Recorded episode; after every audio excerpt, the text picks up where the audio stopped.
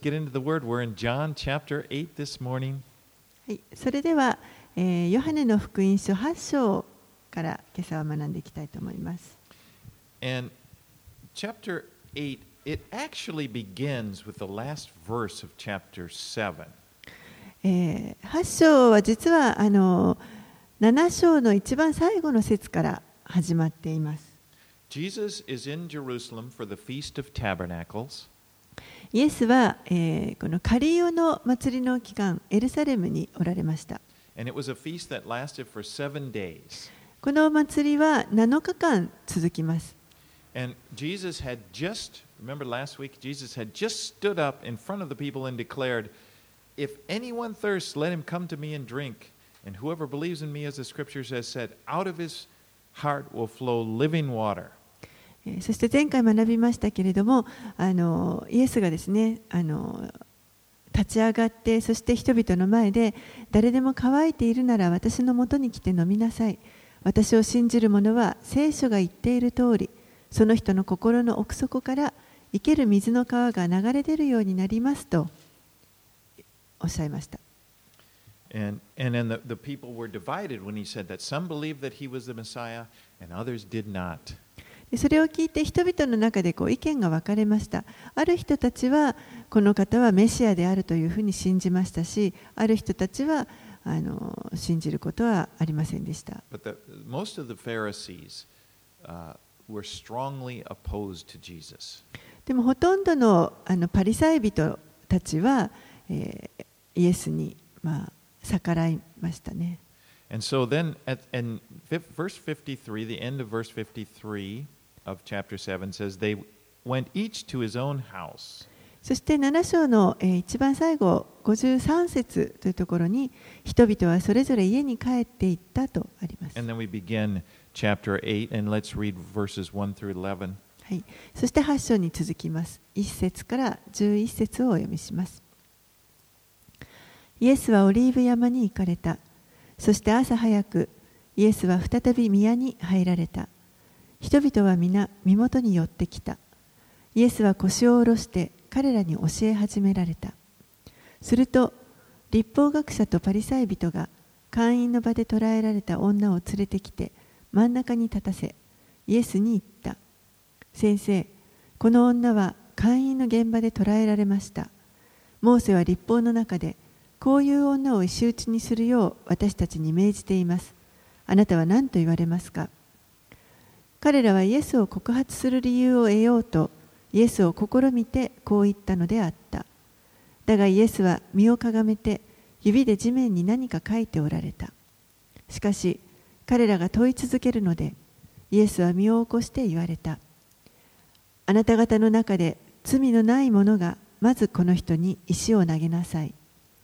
そしてイエスは再び身をかがめて地面に何かを書き続けられた。彼らはそれを聞くと年長者たちから始まり、一人、また一人と去っていき、真ん中にいた女と共にイエスだけが残された。イエスは身を起こして彼女に言われた。女の人よ、彼らはどこにいますか？誰もあなたに裁きを下さなかったのですか？彼女は言った。はい、主よ、誰も。イエスは言われた。私もあなたに裁きを下さない。行きなさい。これからは決して罪を犯してはなりません。So there was an area in the temple, temple grounds where various rabbis would, would come and teach. 宮のところに、神殿のところに、あのラビたちが、教師たちが来て教えている、そういった場所がありました。Remember, there are many, many people there gathered in Jerusalem. この時祭りですから多くの人たちがこのエルサレムに集まってい And, ます。and, and different rabbis would teach, and they would just, uh, and they would kind of, people would gather around them. They could choose what rabbi they wanted to listen to. でいろんなラビがですねその宮の中の一部のところにこういてそして人々はその自分の聞きたいラビのところに集まります。And there was a big crowd starting to gather around Jesus, and it said he sat down and taught them. そしてイエスの周りにまあ多くの人があの押し寄せてそしてイエスはそこに腰を下ろして話を始めました。And as he was teaching, the Pharisees brought in a woman who had been caught in adultery, and they challenged Jesus as to what he would, should be done about it. えーそこにですねイエスが教えている時にパリサイ人たちが、えーある会員の現場で捕らえた女性を連れてやってきますそして、えー、この女に対してどうしたらいいかと、イエスを試みるためにチャレンジしてきました。Now, their purpose wasn't so much to get justice as it was to disrupt Jesus and his teaching. で彼らの目的というのはあの、正しい裁きを行おうということではなくて、イエスの教えを妨げようとすることでした。Up, そして、なんとかイエスを罠にかけてこうつまずかせようと思っていまし And た so they asked Jesus a question in hopes, hope, hoping that they will be able to trap him. ですから、えーある質問を投げかけてそしてできればこのイエスを罠に捕らえあの罠にかけたいはめたいと思っていました So there's this woman they brought in, and then they said, and, and now, verse 5, in, in the law, Moses commanded us to stone such a woman. What do you say? そして5節のところでこの彼らがその女を連れてきてですね5節でこう言っていますモーセは立法の中でこういう女を石打ちにするよう私たちに命じていますあなたは何と言われますか？このモーセの立法の中で会員の罪というのは死罪にあたります And they knew, the Pharisees knew that Jesus was compassionate. パリサイ人たちはイエスが憐れみ深い方であるということをよく知っていました And if Jesus said, well, she shouldn't be put to death, then they could accuse him that he, of being against the law of Moses. ですからもしイエスが彼女を死刑にするべきではないと言ったとしたらイエスがモーセの立法に逆らったということで彼らはイエスを責めることができると考えまし Now た there was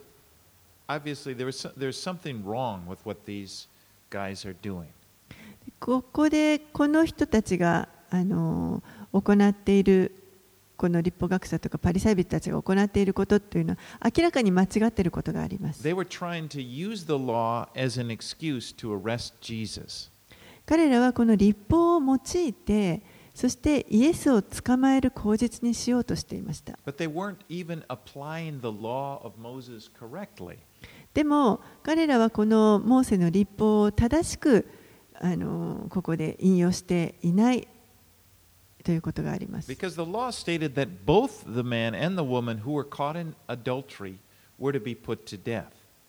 立法ではこの会員を犯した女とそして男と両方ともが両者があの死刑にされるという法律になっています。Okay, li- listen to Deuteronomy 22 22.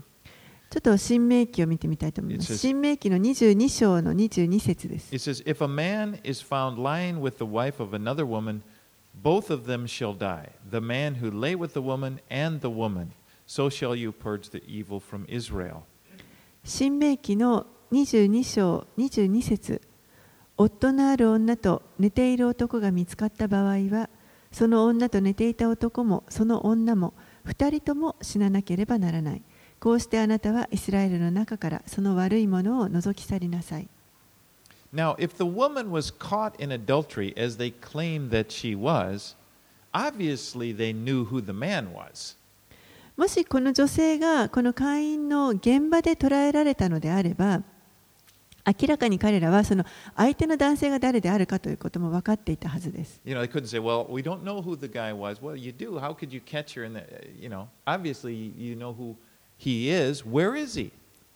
いや、相手は誰だかわからないんですよと言っても、その現場で捉えたわけですから、じゃあ、あの相手はどこにいるのかということになります。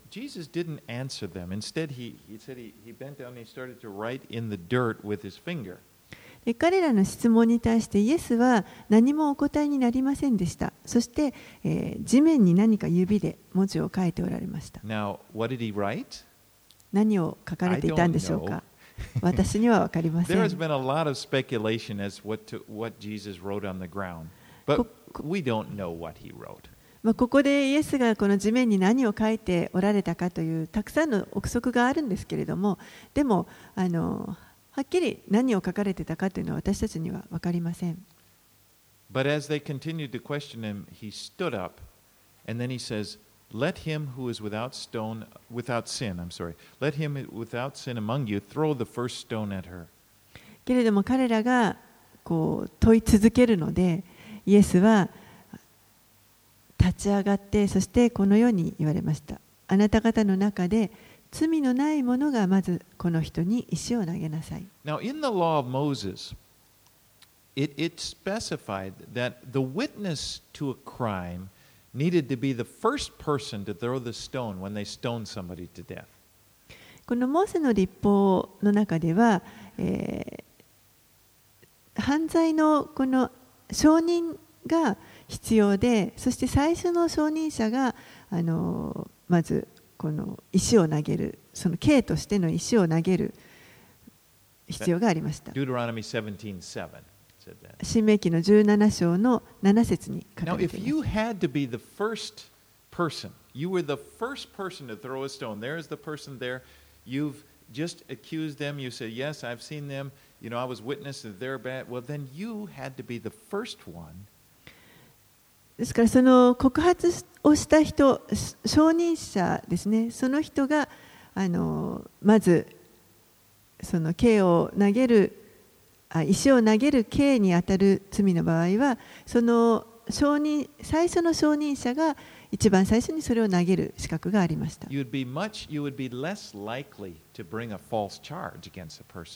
ですからあのこの間違った罪でこう人を責めるということはもう本当に可能性が低かったわけです。but here as jesus said let him was without sin throw the first stone and this these words challenge his accusers and he's implying implying that none of them is without sin でもここでイエスの言葉は、えーこの罪のない人からまず投げなさいというふうにチャレンジされましたけれども、えーそれはもう誰も罪を犯したことのない人はいないということを、ま、ほのめかしている言葉になります。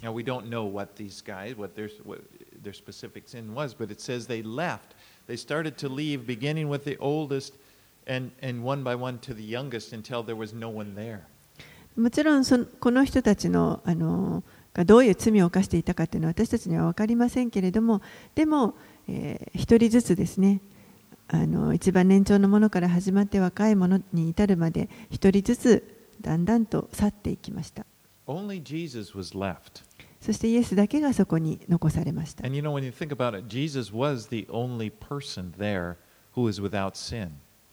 よく考えてみてください。イエスだけが唯一この罪を犯したことのない方です。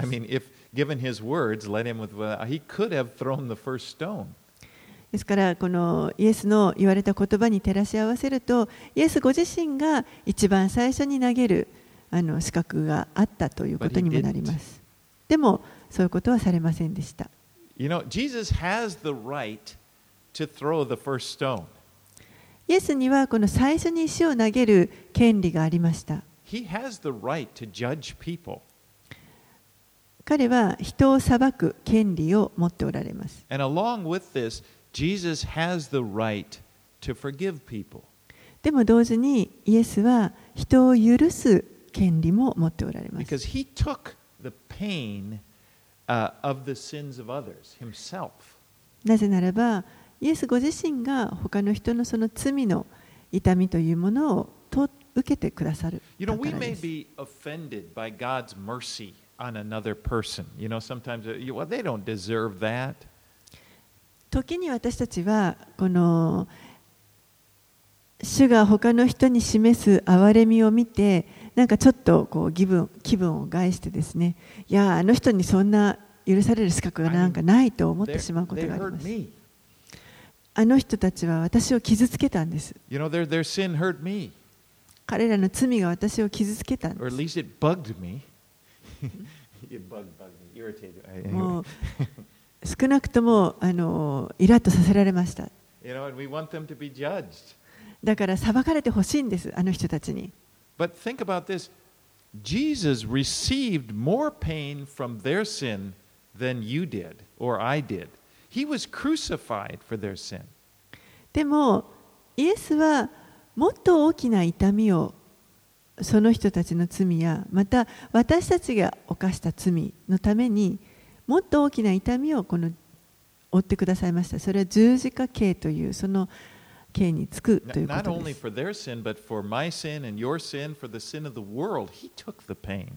彼らの罪だけではなく、皆さんの罪は私の罪、そしてこの世すべての罪を負ってくださいました。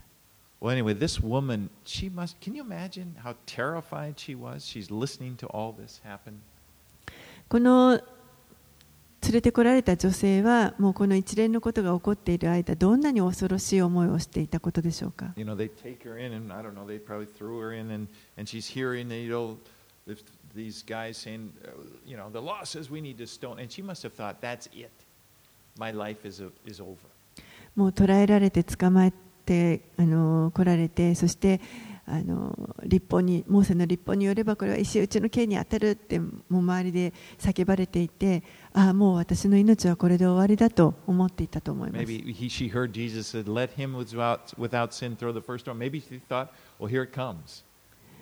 そしてイエスが罪のないものから最初に投げなさいと言われたときにああもうだめだと思ったと思います。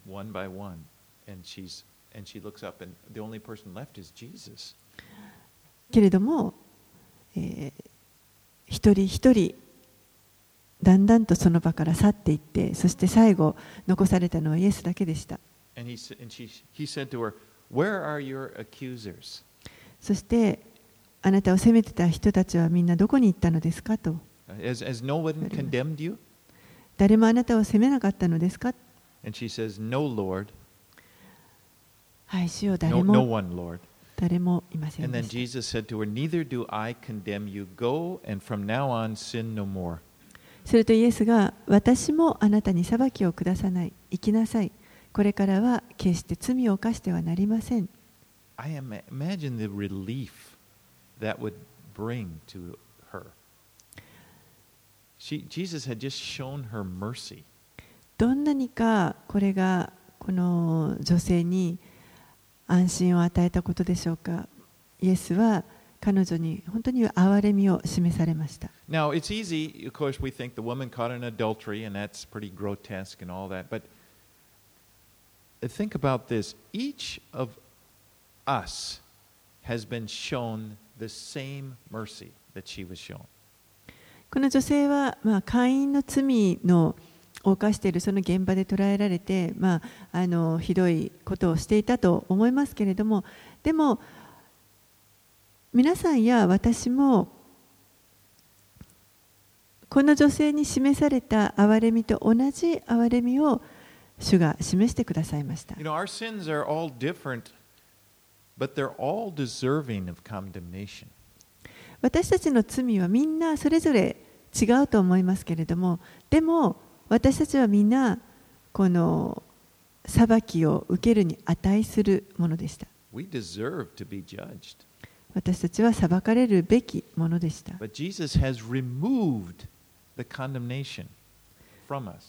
けれども、イエスが私たちからその裁きを取り除いてくださいました Just a few chapters back in, in John chapter 3, verse 17, it says, For God did not send his Son into the world to condemn the world, but in order that the world might be saved through him. えー少し前のヨハネの福音書3章の17節のところには神が御子を世に使わされたのは世を裁くためではなく御子によって世が救われるためである Romans 8, 31 through 34. またローマ人への手紙8章の31節から34節 If God is for us, who can be against us? He who did not spare his own Son, but gave him up for us all, how will he not also with him graciously give us all things? Who shall bring any charge against God's elect? It is God who justifies. Who is to condemn? Jesus Christ is the one who died, more than that, was raised, who is at the right hand of God, who indeed is interceding for us. ローマ人への手紙の8章の31節の後半から34節。神が私たちの味方であるなら誰が私たちに敵対できるでしょう。私たちすべてのためにご自分の御子さえも惜しむことなく死に渡された神がどうして御子と共にすべてのものを私たちに恵んでくださらないことがあるでしょうか。誰が神に選ばれた者たちを訴えるのですか。神が義と認めてくださるのです誰が私たちを罪ありとするのですか死んでくださった方いやよみがえられた方であるキリストイエスが神の右の座につきしかも私たちのために取りなしていてくださるのです You know, there is one who condemns. It says, Who is he that condemns? There is one that condemns. 確かにあの私たちを責める者が一人います And that is the devil. それが悪魔です He is called the accuser of the breth- brethren. 彼は兄弟たちの告発者と呼ばれます In verse in, in Revelations 12:10 it says, "Who accuses them day and night before our God." 黙示録の12章の10節のところには昼も夜も私たちの神の御前で訴えるものと書かれています You know, the devil wants you to believe that God is condemning you. 悪魔は私たちに神があなたを責めておられるということを信じさせたいと思っています you know. でも神はそうではありません If you have put your faith in Jesus Christ, you are not condemned. もしあなたがイエスに信仰を置いたのであればもうあなたは責められることはありません In the first verse of Romans 8, it says, Therefore, there is now no condemnation for those who are in Christ Jesus. ローマ人への手紙の8章のところに一節にこうあります。こういうわけで今やキリストイエスにあるものが罪に定められることは決してありませ And ん。you know, this is just another case where you have to stand upon the Word of God. これがまたこの御言葉に固く私たちが立っていなければいけない言葉だと思います。You know, the, Jesus did when he was tempted by the devil. イエスご自身も悪魔にの誘惑に遭われた時にこの御言葉に固く立っておられました。you need to do. I mean, the devil's not going to give you a day off. 私たちもまた同じようにしなければいけません。悪魔は決して手を休めることはありません。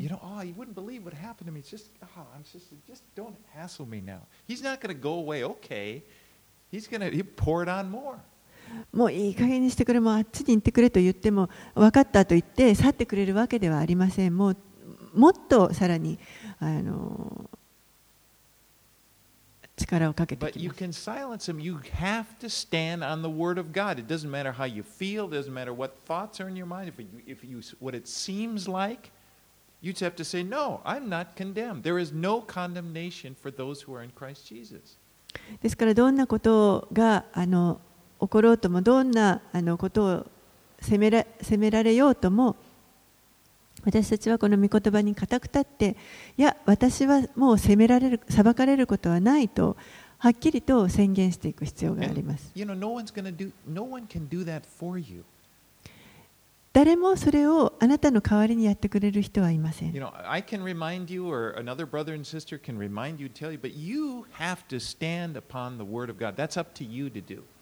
私があの思い起こさせてあげることはできますし、他の人たちによって思い起こさせてもらうことはできると思いますけれども、でも、御言葉にしっかりと立つのは自分です。Right, let's move on to 12 through 20. はい、では12節から20節をお読みします。イエスは再び人々に語られた。私は世の光です。私に従う者は決して闇の中を歩むことがなく、命の光を持ちます。するとパリサイ人はイエスに言った。あなたは自分で自分のことを証ししています。だから、あなたの証は真実ではありません。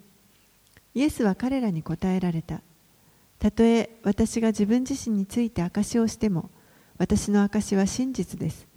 私は自分がどこから来たのか、またどこへ行くのかを知っているのですから。しかし、あなた方は私がどこから来てどこへ行くのかを知りません。あなた方は肉によって裁きますが、私は誰も裁きません。たとえ私が裁くとしても、私の裁きは真実です。私は一人ではなく、私と私を使わした父が裁くからです。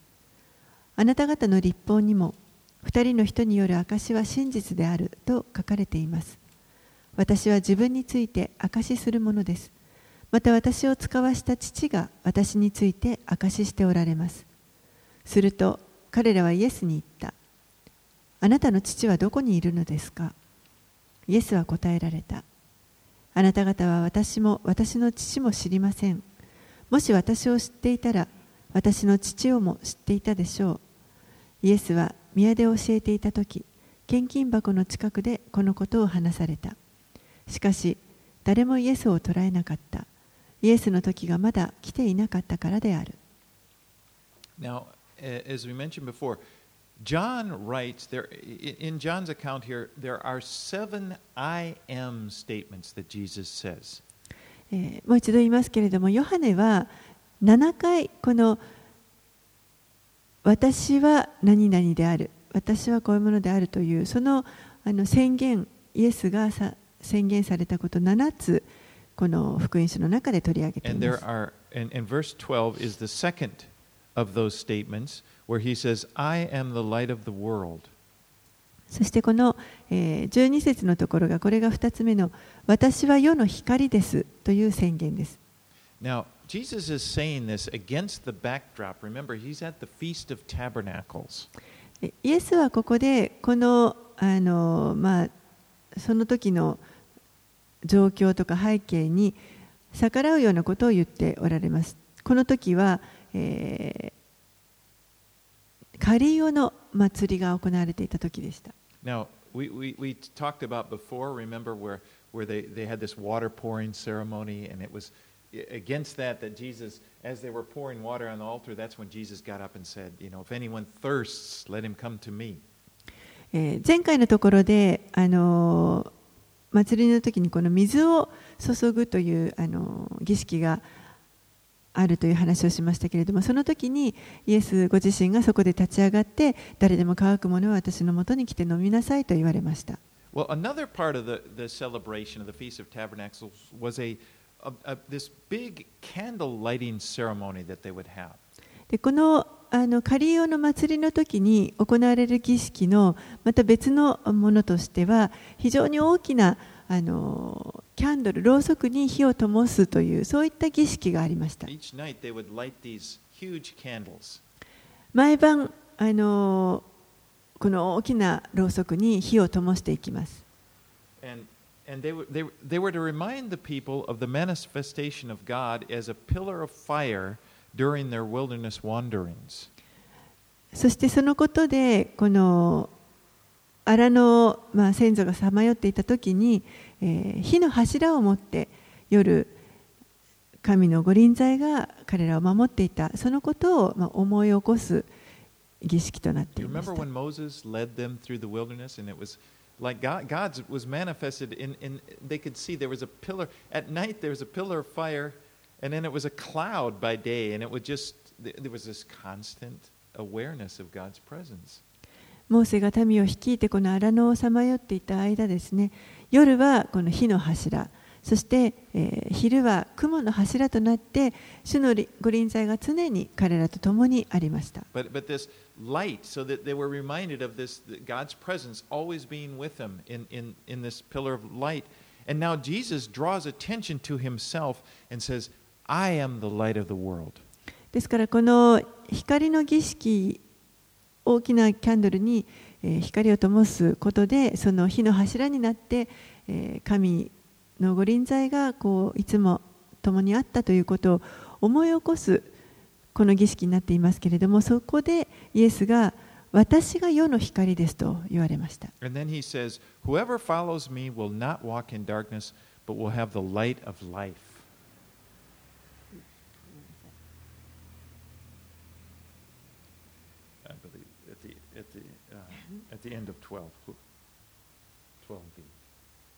そして、えー、私に従う者は、決して闇の中を歩むことがなく命の光を持ちます And if you follow Jesus, he's never going to lead you into darkness.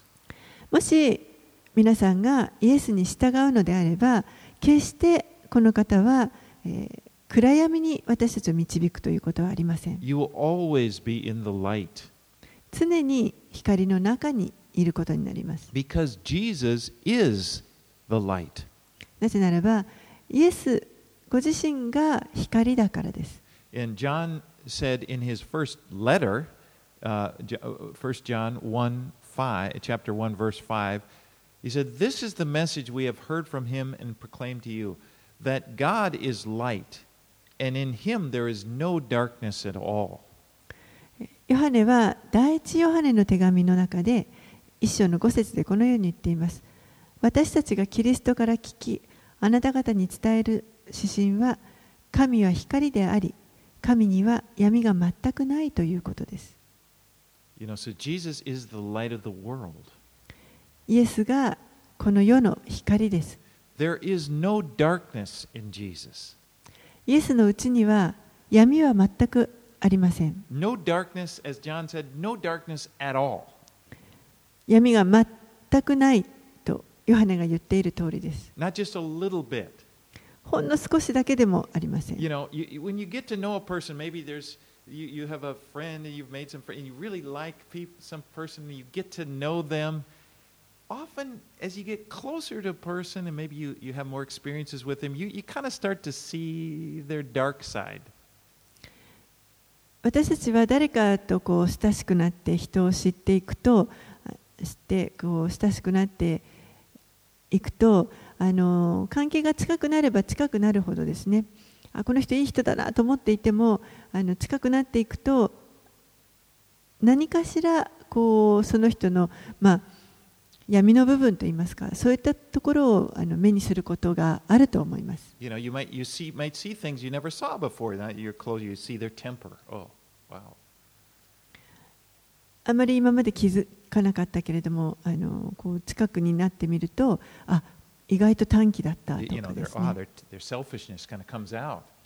このわがままな部分がこう出てきたりとか。そしてちょっとこう。がっかりしてしまうこともあるかもしれません。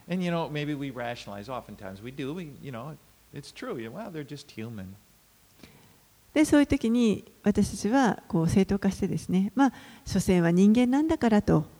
思います Or it could be more severe. You could walk away and you just be disappointed, disillusioned, and wow, I just, you know, maybe you don't trust other people because of that experience. もしくはもう本当にあのその人から離れてしまうようなこともあるかもしれません、まあ、あまりにも失望してしまって離れてしまってもう人を信じられなくなってしまうえーこともあるかもしれません This will never happen with Jesus because there is no darkness at all in him. でもこういったことはイエスに対しては絶対起こることがありませんなぜならばイエスのうちには全く闇がないからです He is all light. もうこの方はすべて光です I just wanted to say, as I found, I, you know, this is another area where the devil tries to weaken us. He'll try to convince us that there, there's a little bit of dark, you know, that that- that there's a bit that you can't really trust Jesus in. あのここの部分でまたあの悪魔が私たちを攻撃してくるんじゃないかなと思うんですけれども、えーこのひ光と言いつつもほんの少しだけ影があるということをまあ信じ込ませる。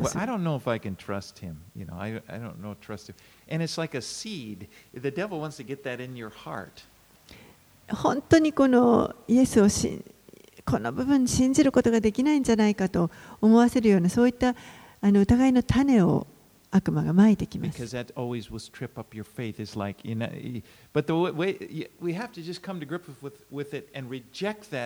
Jesus is a hundred percent light. He's there is no darkness at all in him. そういった時にも私たちはもう本当にこの御言葉に固くあの立ってこれをしっかりと握ってですねそれを拒んでいかなければいけませんイエスは100%信頼することのできる方であるということをあの握りしめて宣言していかなければいけません。私たちはその時に御言葉に立つわけです。Well, the Pharisees, they didn't like this, what Jesus was saying, and they challenged him. They said, You're just bearing witness about yourself. パリサイ人たちはこのイエスが語られたことが気に入らなくてですねそしてあのあなたは自分で自分のことを証ししているではないかというふうにあの責めてきます。So Jesus says to them in verses 17 and 18, In your law it is written that the testimony of two people is true. I am the one who bears witness about myself, and the Father who sent me bears witness about me. 17節18節イエスが彼らにこう言われます。あなた方の立法にも2人の人による証は真実であると書かれています。私は自分について証しするものです。また私を使わした父が私について証ししておられます。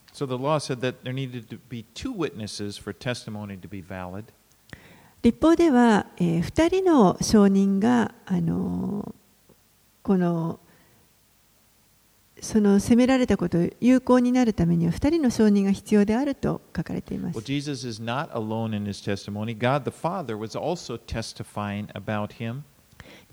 えイエスはあのそのご自身の証を一人で行ったわけではなくて、えー父なる神もまたこのイエスのことを証ししておられました So。here Jesus is linking himself with his Father in heaven.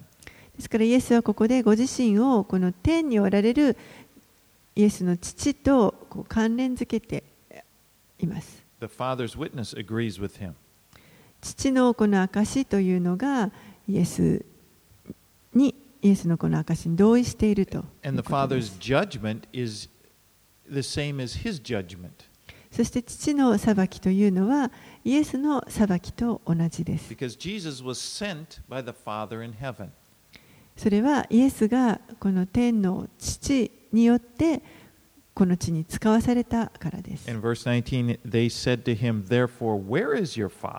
Jesus answered, You know neither me nor my Father. If you knew me, you would know my Father also.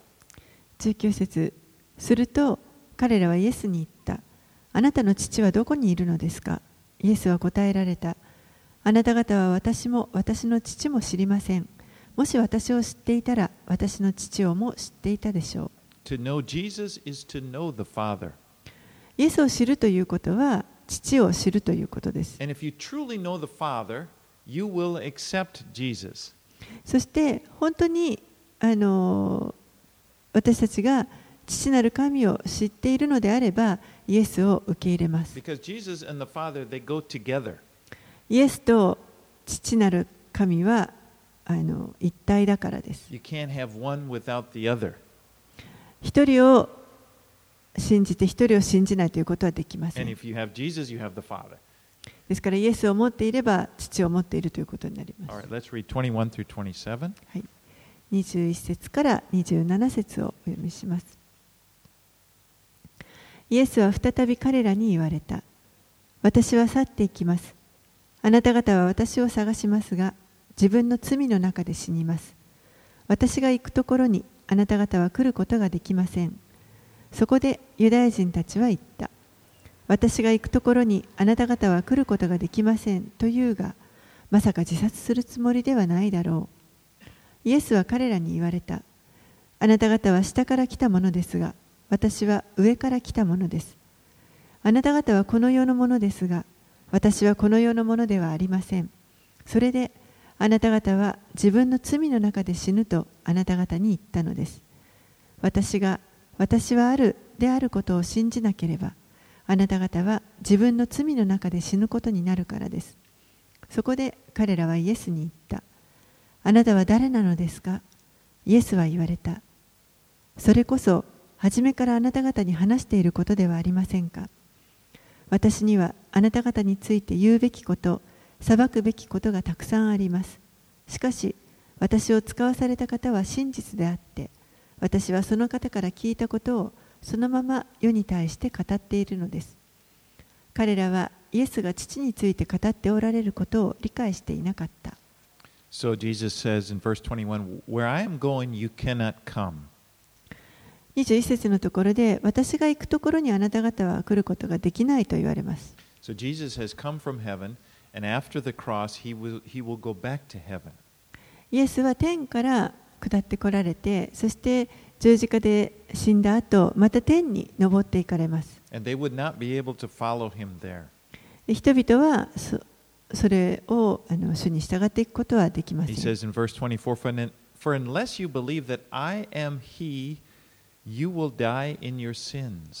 24節後半には私が私はあるであることを信じなければ。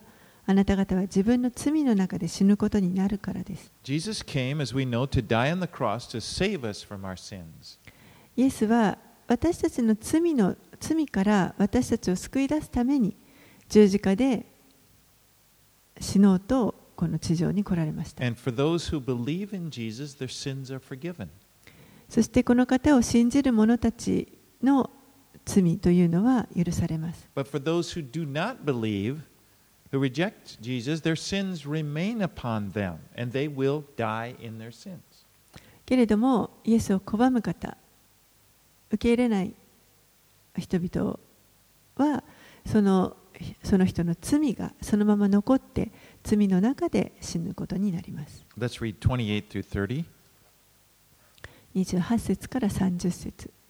そこでイエスは言われた。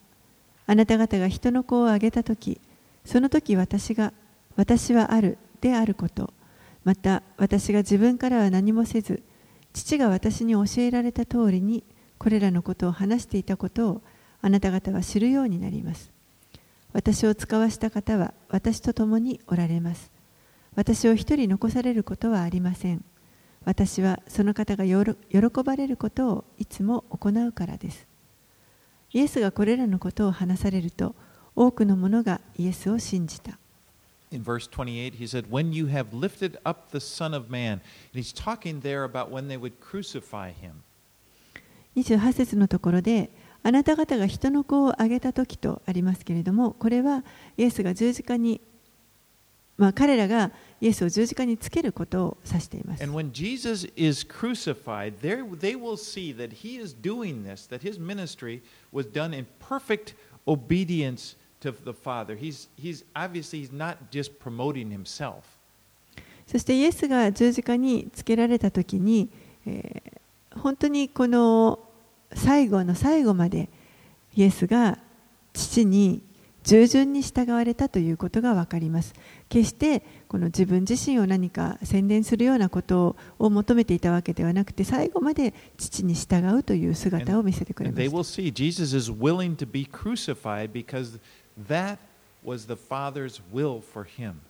イエスは自ら進んでこの十字架についてくださいました。それはそれが父の彼に対する見心だったからです。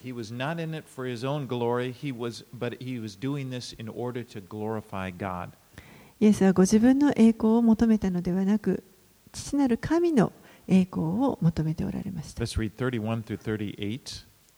31節から38節。イエスはご自身ご自分を信じたユダヤ人たちに言われた。あなた方は私の言葉にとどまるなら、本当に私の弟子です。あなた方は真理を知り、真理はあなた方を自由にします。彼らはイエスに答えた。私たちはアブラハムの子孫であって、今まで誰の奴隷になったこともありません。どうしてあなた方は自由になると言われるのですかイエスは彼らに答えられた。誠に誠にあなた方に言います。罪を行っている者は皆罪の奴隷です。奴隷はいつまでも家にいるわけではありません。ありませんが、息子はいつまでもいます。ですから、子があなたをじあなた方を自由にするなら、あなた方は本当に自由になるのです。私はあなた方がアブラハムの子孫であることを知っています。しかし、あなた方は私を殺そうとしています。私の言葉があなた方のうちに入っていないからです。私は父のもとで見たことを話しています。あなた方はあなた方の父から聞いたことを行っています。Jesus said, If you abide in my word, you will know the truth, and the truth will set you free. もしあなた方の言葉私の言葉があなた方の中にとどまるならあなた方はあその真理はあなた方を自由にしますとイエスは言われました To abide in his word means to live by his teachings. この神の言葉がとどまるというのはイエスの教えに従って生きているということです in other words, Jesus is saying, if you do what I say, you're going to be set free. 別に言い換えればもし私が言ったことをあなたが行うならあなたは自由になりますよということです。でもこの人たちは自分たちが自由にならなければいけないというその考え方に反発しました。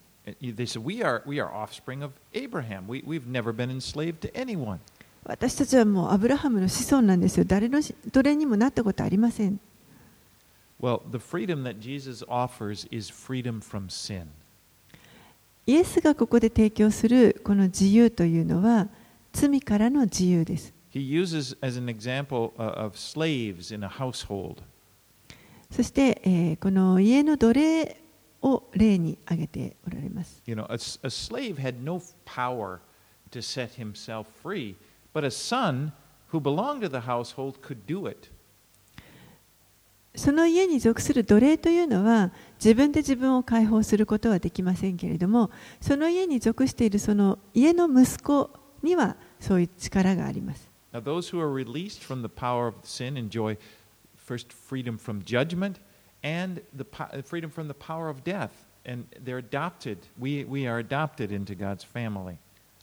この罪の力から解放されたその奴隷状態から解放された人々というのは、えー本当にこの裁きとそして死という力からもう解放されてそれをその自由を喜ぶことができますそして神の子として神の家族に入れられます right, let's read 39 through 47. はい、では39節から47節をお読みします。彼らはイエスに答えて言った。私たちの父はアブラハムです。イエスは彼らに言われた。あなた方がアブラハムの子供なら、アブラハムの技を行うはずです。ところが今あなた方は、神から聞いた真理をあなた方に語ったものである私を殺そうとしています。アブラハムはそのようなことをしませんでした。あなた方はあなた方の父がすることを行っているのです。すると彼らは言った。私たちはみだらな行いによって生まれたものではありません。私たちには一人の父、神がいます。イエスは言われた。神があなた方の父であるなら、あなた方は私を愛するはずです。私は神のもとから来てここにいるからです。私は自分で来たのではなく、神が私を使わされたのです。あなた方はなぜ私の話がわからないのですか？それは私の言葉に聞き従うことができないからです。あなた方は悪魔である父から出たものであって、あなた方の父の欲望を成し遂げたいと思っています。悪魔は初めから人殺しで真理に立っていません。彼のうちには真理がないからです。悪魔は偽りを言うとき、自分の本性から話します。なぜなら彼は偽り者、また偽りの父だからです。しかし、この私は真理を話しているので、あなた方は私を信じません。あなた方のうちの誰が私に罪があると責めることができますか？私が真理を話しているなら、なぜ私を信じないのですか？神から出たものは神の言葉に聞き従います。ですから、あなた方が聞き従わないのは、あなた方が神から出たものでないからです。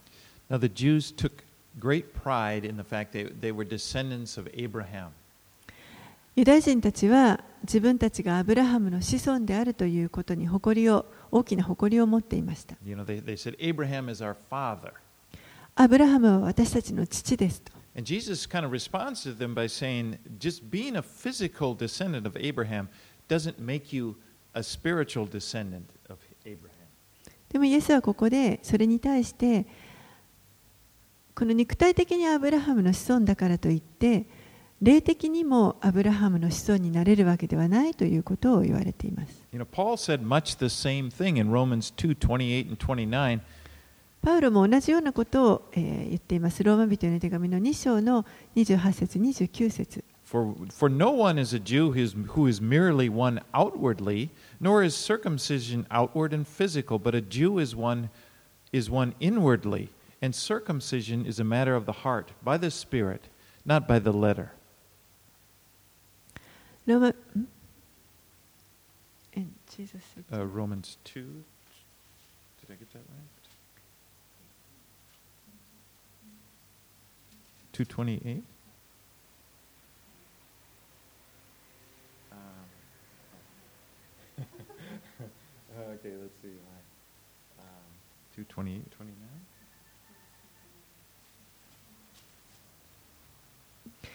ローマ人の手紙8章の20あごめんなさい。2章の28、29節。外見上のユダヤ人がユダヤ人ではなくまた外見上の体の割礼が割礼ではないからです。かえって人目に隠れたユダヤ人がユダヤ人であり文字ではなく御霊による心の割礼こそ割礼だからです。その人への称賛は人からではなく神から来ます。So Jesus says, is saying to them, If God were your father, you would love me. ですから、イエスはここで彼らに、もし神があなたの父であるなら、あなた方は私を愛するはずですと。イエスは、えー、父なる神から来られました。Father, you, you もし神があなたの父であるなら、あなたはイエスを愛するはずです。But let's read the last verses 48 through 59. 最後48節から59節をお読みします。ユダヤ人たちはイエスに答えて言った。あなたはサマリア人で悪霊に疲れていると私たちが言うのも当然ではないか。イエスは答えられた。私は悪霊に疲れてはいません。むしろ私の父を敬っているのにあなた方は私を癒しめています。私は自分の栄光を求めません。それを求め裁きをなさる方がおられます。誠に誠にあなた方に言います。誰でも私の言葉を守るならその人はいつまでも決して死を見ることがありません。ユダヤ人たちはイエスに言った。あなたが悪霊に疲れていることが今分かった。アブラハムは死に預言者たちも死んだ。それなのにあなたは誰でも私の言葉を守るならその人はいつまでも決して死を味わうことがないという。あなたは私たちの父アブラハムよりも偉大なのか。アブラハムは死んだ。預言者たちも死んだ。あなたは自分を何者だというのか。イエスは答えられた。私がもし自分自身に栄光を期するなら私の栄光は虚しい。私に栄光を与える方は私の父です。この方をあなた方は私たちの神であると言っています。あなたあなた方はこの方を知らないが私た私は知っています。もし私がこの方を知らないというなら私もあなた方と同様に偽り者となるでしょう。しかし私はこの方を知っていてその御言葉を守っています。あなた方の父アブラハムは私の日を見るようになることを大いに喜んでいました。そしてそれを見て喜んだのです。そこでユダヤ人たちはイエスに向かって言った。あなたはまだ50歳になっていないのにアブラハムを見たのか。イエスは彼らに言われた。誠に誠にあなた方に言います。アブラハムがアブラハムが生まれる前から私はあるなのです。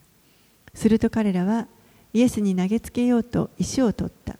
しかしイエスは身を隠して宮から出て行かれた So, verse 58 is the climax of the chapter. この58節がこの章のクライマックスになります。When Jesus says, Truly, truly, I say to you, before Abraham was, I am. 誠に誠にあなた方に言います。アブラハムが生まれる前から私はあるなのです。Jesus is saying it directly. He couldn't have said it more directly.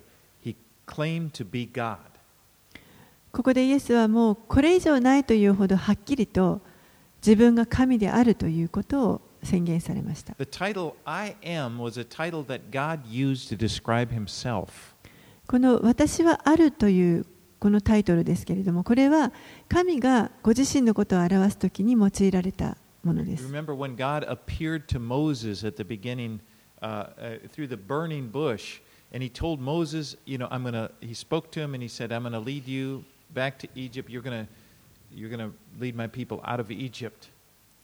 神があのモーセに現れた時ですね燃える芝の中から現れてそして、えー私はあなたをもう一度エジプトに使わして私の民をそこから導き出すと言われました。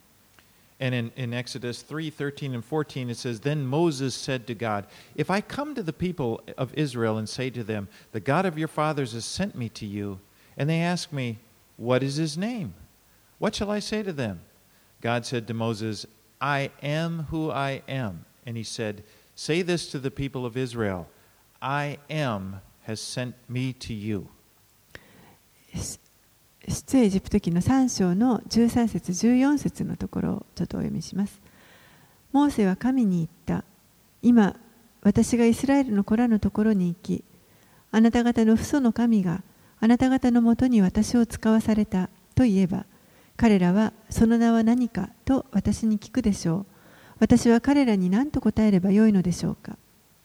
神はモーセに仰せられた。私は、私はあるというものである。また仰せられた。あなたはイスラエルの子子らにこう言わなければならない。私はあるという方が私はあなた方のところに使わされたと。So now the Jews knew that Jesus, by saying this before Abraham was, I am, that he, by using that title, was claiming to be God. And they picked up stones to, to kill him. ユダヤ人たちはここでイエスがアブラハムが生まれる前から私はあるというものであるというふうにおっしゃったときに、えーご自分が神であるということを宣言されたということが分かりました。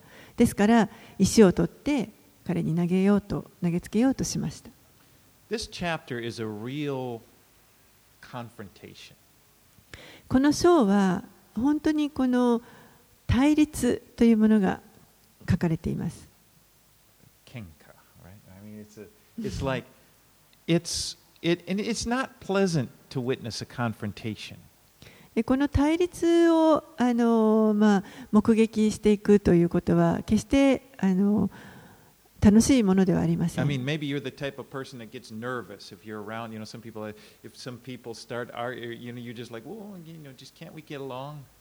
ある、人たちはもうこう誰かがこう言い合ってですね対立していく姿を見る。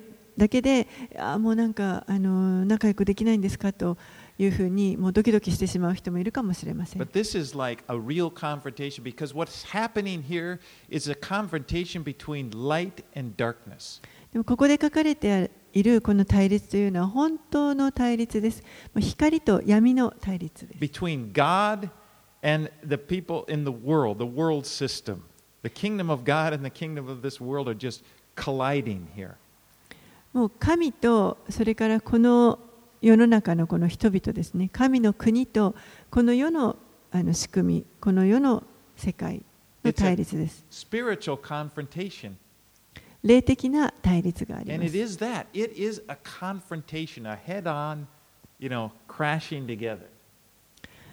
もうこれが本当にあの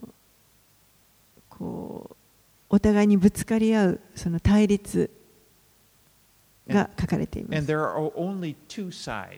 そしてそこにはもう本当に2つの局面しかありません。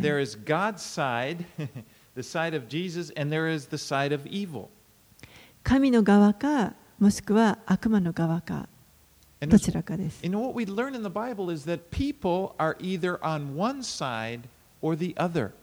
そして聖書を学ぶとわかりますけれども、人はこの神の側につくのか悪魔の側につくのかどちらかしかありません。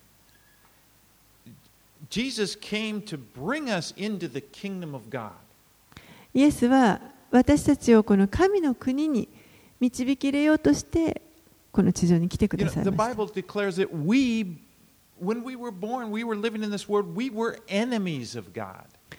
聖書は私たちが生まれた時にも生まれながらにして罪を持っていてそして神の敵であったということを教えます。There's, there's as a part of the very nature of humans, there is this, you know, that they do, maybe don't admit it or even see it, but they do not want to submit to God. There's a, there, we are enemies of God. That's what the Bible declares.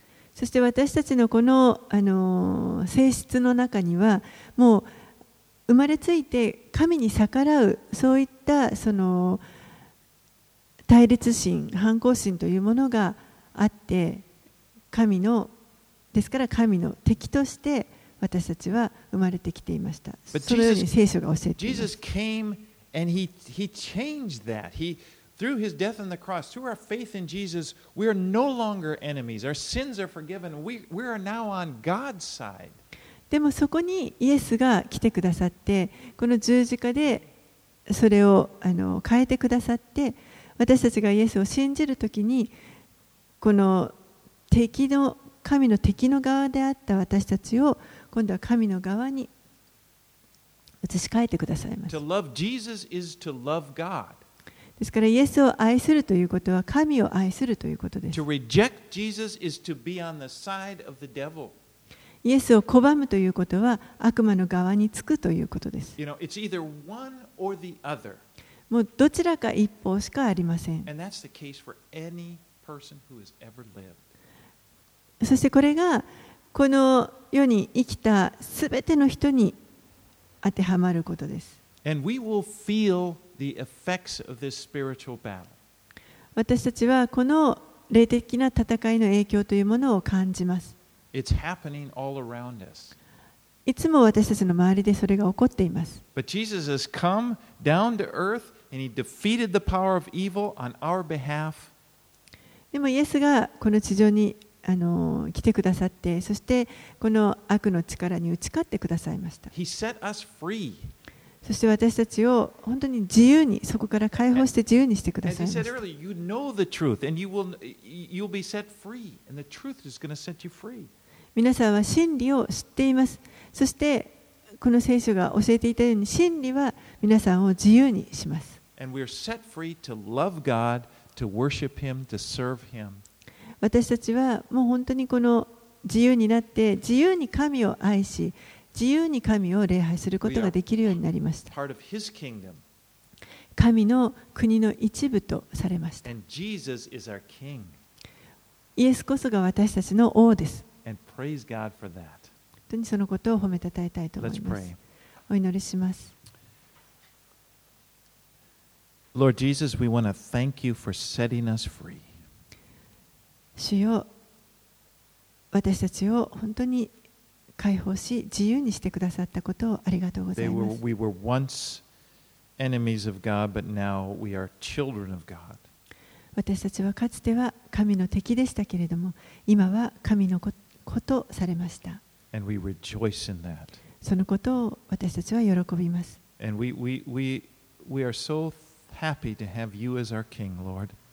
主よ私たちはあなたを私たちの王として抱くことができることを喜びます。あなたと共に光の中を歩めることを感謝します。あなたのうちには一切暗闇がないことを確信をします And you, this, this wonderful God has accepted us, and we rejoice in that. あなたが私たちを受け入れてくださって本当に私たちはこのことを喜んでいます And we pray this in Jesus' name. これらのことをイエス様のお名前を通してお祈りします Amen. アーメン